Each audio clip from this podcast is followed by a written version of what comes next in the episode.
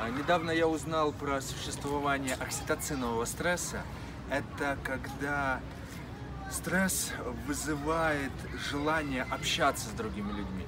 Хотя чаще всего я замечаю э, такой стресс угрозы, когда мы э, в ситуации стресса закрываемся и не хотим ни с кем взаимодействовать.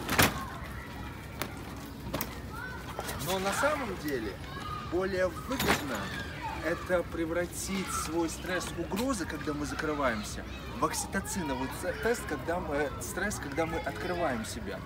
Каким образом практически это сделать?